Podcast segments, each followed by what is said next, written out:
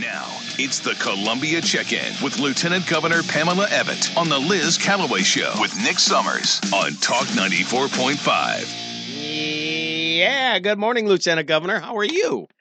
I'm doing good. I'm doing good. So you're keeping everybody entertained, Uh, making sure everybody gets out the news all there by yourself. I don't know if I'm keeping them entertained, but I'm here doing my job. well, you are very entertaining, my friend. Oh, well, very thank you. entertaining. Thank you. We, you and I should put our little band back together, and you come in and visit me one day when Liz goes on vacation again. That'd be great.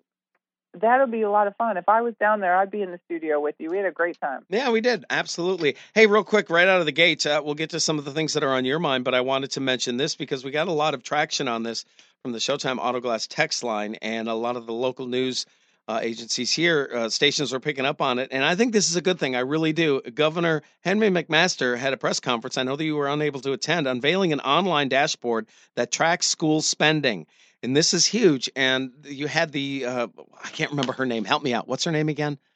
Ellen Weaver. This, thank you. Oh, just escaped my memory for a moment. She was also there. team. Yeah, there, exactly. Talking about how important it is to track and find out exactly where our dollars are going and how it's being applied. And and I know you're going to get briefings on this, and I know you're involved in the uh, initial beginnings of this. But again, this really, in essence, is all very good news because transparency is awesome. It really is. You know, that's something the governor I've been talking about since we've been in office. Transparency, whether it comes in spending, you know, state spending, dollars that go into the budget. The governor always very focused. Um, you know, he he tells the General Assembly all the time the quickest way to get him to veto an, a line item on the budget is to not know what it's for. And so this goes right along with that same line of thinking parents ask all the time. We have all these tax dollars going to school. You have state monies going to schools, and and where's it going? Why are our kids not learning? You know, what initiatives are we spending money on that we don't need to be? And and sometimes it could be very innocent. You know, just like in our own home. You know, you you buy Hulu and you buy all these different things so you can watch, and then you forget that it's automatically still debiting your card. So these kind of exercises are really good for business. It's really good for government, um, and I think parents should be happy. And again, we did this with the with the gas tax on the roads, and and I know people hate the roads, Nick, and and we probably don't want to get into a big debate on the roads, but the governor didn't want the gas tax. He vetoed the gas tax. His veto was overridden because he felt that there were probably dollars in other places that could go to it. But when he got overridden, what he did say is he wanted full transparency. And so, just like we did with the DOT, if you go out to the DOT, there is a dashboard on every penny that was collected through the gas tax and how it has been spent. And you can go by county and look at roads that are getting worked on, roads that have been done, and roads that are about to be done. And this is all in order of priority. So that way, he gave the taxpayers of South Carolina a a a feeling that if they had to pay more in this gas tax, that at least they could see where it was going. So this goes all the same way. I hope the word gets out. So when parents get frustrated and homeowners get frustrated, uh, they can go out and get an idea of where our money is going. Yeah, and that's right. And then they can affect change at the ballot box, uh, assuming that the, those are still legit. sorry, sorry. Uh, it's- uh, j- I get you know echoes of 2020 in my head all the time. But anyway, seriously though, they can take a look at it and they say, "Listen, I'm not agreeing with the direction that this is going, so I'm going to write my state rep. I'm going to write the governor's office, and you know somehow, some way." Feel that they can make a difference because now they know they have the ammunition, they have the information. Information is power. Knowledge is power. You know what? You're absolutely right. I think the frust- the thing that frustrated me most before I got into government was when I would hear elected officials say, "This is just so complicated. It's too hard to explain." Because first of all, then they're making you believe that you're not smart enough to get it, right? Or there's something in there they don't get, and so they don't want to talk about it, um, or they just don't want you to know. And and every time, you know, we we hear it, you hear it every day, don't you, Nick? On the text line when when callers call in, they're frustrated with government. You know, they're throw everybody's throwing their hands up in the air. I believe it's the reason we have low turnout at the ballot box is because people just get tired and exhausted with the process. um, because they don't feel like there's transparency. And so everything that the governor has done, everything that our administration believes in, revolves around transparency. Because what we want to do is we want to get people more involved. Exactly what you said. Once you have the data and you don't like the way a direction is going, now you can, uh, in a kind, educated manner, write your house rep. Make sure you go to those school board meetings and, and make change, positive change, because you have the data that you need to know where, where everything, where the directions of our schools are going. I think this is a great way to combat some of those things that parents don't like that's happening in school. So, Yeah, exactly. um, you know, we want to make sure that everybody gets to the ballot box. I know I've said it once, I've said it a hundred times. If you really want to feel like there is no shenanigans, then we got to get out 100%, right? Because that is the only way to stop it. Low voter turnout makes it too easy for bad actors to try to do things. If everybody turns out, if everybody lets their voices be heard, it's really hard just to, to, to do what whatever we think, throwing extra ballots, doing mail in things that shouldn't be happening, right? Because you can't have more votes than people. That Uh, would be a big red flag. Exactly. I agree with you. You know, something that, speaking of voting and elections and things related, uh, you know, we finally got a speaker, and we t- talk about things on the federal level for a moment. And and a lot of people, and this is like a good, it's the litmus test of how good is this guy going to be. All the right people are saying he's horrible. If do you There know you what I mean? No, no, no. Yeah. Here's what I mean. This this new guy, Mike Johnson from Louisiana, of course, as you know, he was elected Speaker of the House and and we come to find out that McCarthy didn't want him. We come to find out that these uh, these abortion baby killer groups they don't like him. He's gotten an F rating from uh, how much support he gives to Ukraine. So that's what I mean when I say all the right people think he's horrible. That makes me like him even more. If that makes sense to you. Well, you know what? It, people call that the Trump effect, right? Yeah. You know, everybody came after him because he was looking to really make change. He wanted he wanted the American people's will to be done, and everything he promised he did. So, you know, I, am going to hope that everything this speaker was about, he, he will then stand for. I think it, it's important that people represent their districts. And, and I've said this before, even when it's something that you may not agree with personally, if you're an elected official, if your district, if that's the way they want you to vote, I mean, we we are put in office to represent the will of the people that put us there. Because we can't have 5.2 million people making every decision alongside of everybody, they send a representative to represent them. And I think our system gets out of kilter when elected officials believe that they are bigger than the position. Lieutenant Governor, And- I was talking about that for the first hour when I got on the air. It's what happened to we the people doing our business, not your own personal business. Exactly. And and I I can I can kind of understand both sides of it. Sometimes they know more, right? And if the collective body knew more, uh, knew more facts, if something has to be done quickly, right?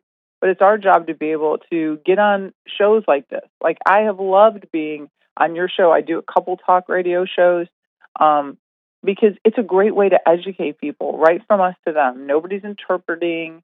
Nothing's getting changed in the translation. Um, it's really important to be out there um, and talking to people and and understanding and being able to say, you know, it's the one thing I, I think is is interesting is like if you're an elected official, you almost feel like you can't change your mind. Like you can't learn more data and change your mind or people get angry with you. But we do that every day, right? Like we think one thing and then we find out more information because we should always be learning about what's happening. And you go, wow, I didn't know those 10 things. That that has really changed my opinion. That's healthy. That's a leader, right? I, I did it in business. You know, you, you think, well, I don't think this is the right way to go. And then the more you dig into it, you're like, no, I really do think now this is. I think we have to be more embracing of people when they do change their mind because new information has come out. I think that's healthy. I think that's what we do every day. It's what I do as a parent, in business. we have to we, we, we have to allow our elected officials to be able to learn and grow too. Yeah, I agree with that 100%. And what made me feel, besides all the fun stuff of the right people hating him, that kind of thing, one of the first posts that he did on his social media account, I'm talking about the new Speaker of the House, uh, Mike Johnson, was a shot uh, in the House, and it said, In God we trust. And underneath it was our flag. That was one of the first things he did on social media. And then you hear him speak, and he incorporated, he brought his own Bible to the swearing in. He he mentioned again strongly, you know, s- stressed that God is an important part of how this country was founded, and we've gotten too far away from that. I'm paraphrasing, but you get my meaning. And that that Oh you yeah. know, a person who has a great relationship. I don't mean to get you know religious on people because some people get mad, but listen, if if you even if you're not religious, but if a man has a great relationship with God I mean, a great, genuine, true relationship with God, generally speaking, that man is going to be a trustworthy type of individual. I think it does. Like what God for me does is it grounds you. It lets you realize that you are just a very small piece of a much bigger puzzle, and that everything you do here, there's there's something more, right? So it does keep you in check. It does make you kinder. It does make you want to help more. I believe because if you believe in God, you believe there's something much bigger out there. So it's not all about you. It's about doing the right thing. It's about helping people. Um, and so when, when what you know when, when people, no matter what faith they are, you know, I'm Catholic. If somebody's Baptist, if somebody's Methodist, if somebody's Presbyterian, I'm just glad they believe in something bigger than themselves. I agree. What else, uh, before we wrap things up, what else is on your mind? What do you got coming up? What are you and the governor into as of late? Well, I'm going to be in your neck of the woods tomorrow. What? I'm going to be flipping a coin at the Myrtle Beach, North Myrtle Beach high school football game. Um, out there our coaches against overdoses. It's a nationwide initiative that's happening. We're rolling it out at football games all over the state to bring awareness to the horrible fentanyl crisis that we have pouring in around our border. You know, Nick, I'm, I'm a three. You know, you're a dad. Yours is still so cute, and she still knows what you say. But there does come a point where your kids think that you just don't know, and these kids aren't taking seriously, um, or thinks it won't affect them. It can affect them in their world, but fentanyl is a huge problem. It's pouring in over our borders. Chief Keel will tell you this all the time, and it's it's in all thing. And so sometimes, you know, in this climate we live in, kids think, "Oh, marijuana, this is not a bad thing." It is because marijuana is getting laced with fentanyl, and our kids think it's this, you know, it's it's something that should be legalized. You know, that's what we see in a lot of states. But the problem is, they don't know who they're getting it from. Because here in South Carolina, it isn't legal. And so that means you're buying it on the street. And if you're buying it on the street and somebody's selling it illegally, probably a bad actor. Yeah. And we don't know what we don't know what's in it and we have to keep talking to our kids about it. You know, it broke my heart. I think you and I and Liz talked about it. Last November I had I had parents come into into my office to talk to me about fentanyl. Since then, very proud of the work in the General Assembly. Um, we have one of the strongest, if not the strongest, fentanyl bill in the country. So, a message to anybody that's out there selling stuff that is laced in fentanyl know that you have come to the wrong state because our penalties are stricter than anywhere in the country. Our penalties are stricter than federal penalties. And we don't want you here. And keep your hands off our kids. Absolutely. Um, so now it's taking that message to parents and kids who sometimes don't turn on the news, uh, don't really understand what's going on, don't think it's as big of a problem as it is. There's been enough fentanyl collected, caught within our state to kill everybody in our state twice. yeah. And thank God for our law enforcement who's doing their best and following up every lead that's coming. So I'll be at tomorrow night at the Myrtle Beach North Myrtle Beach game. I hope to see everybody out there flipping a coin, talking about this program, bringing awareness. Because the last thing we want to do is lose our kids. And the kids that we're losing, Nick, they're not they're not addicts. No. They're kids, they're college kids who think that they're getting an Adderall to keep them up so they can study, and they find that that Adderall is laced with fentanyl, and they're a one and done. they take it and they die. This is this is poison and it's killing innocent kids. So sometimes when we hear about kids dying of fentanyl or people dying, we think that oh, they were hooked on drugs. The majority of them are not. And there's parents hurting all across our state because of it. So I, I don't want that to be anybody else. If if we can shine a light on it and save you know, just one more child. That's one heartbreak a parent doesn't have to carry with them. That's right. And we go back to what we initially were starting to talk about. Knowledge is power.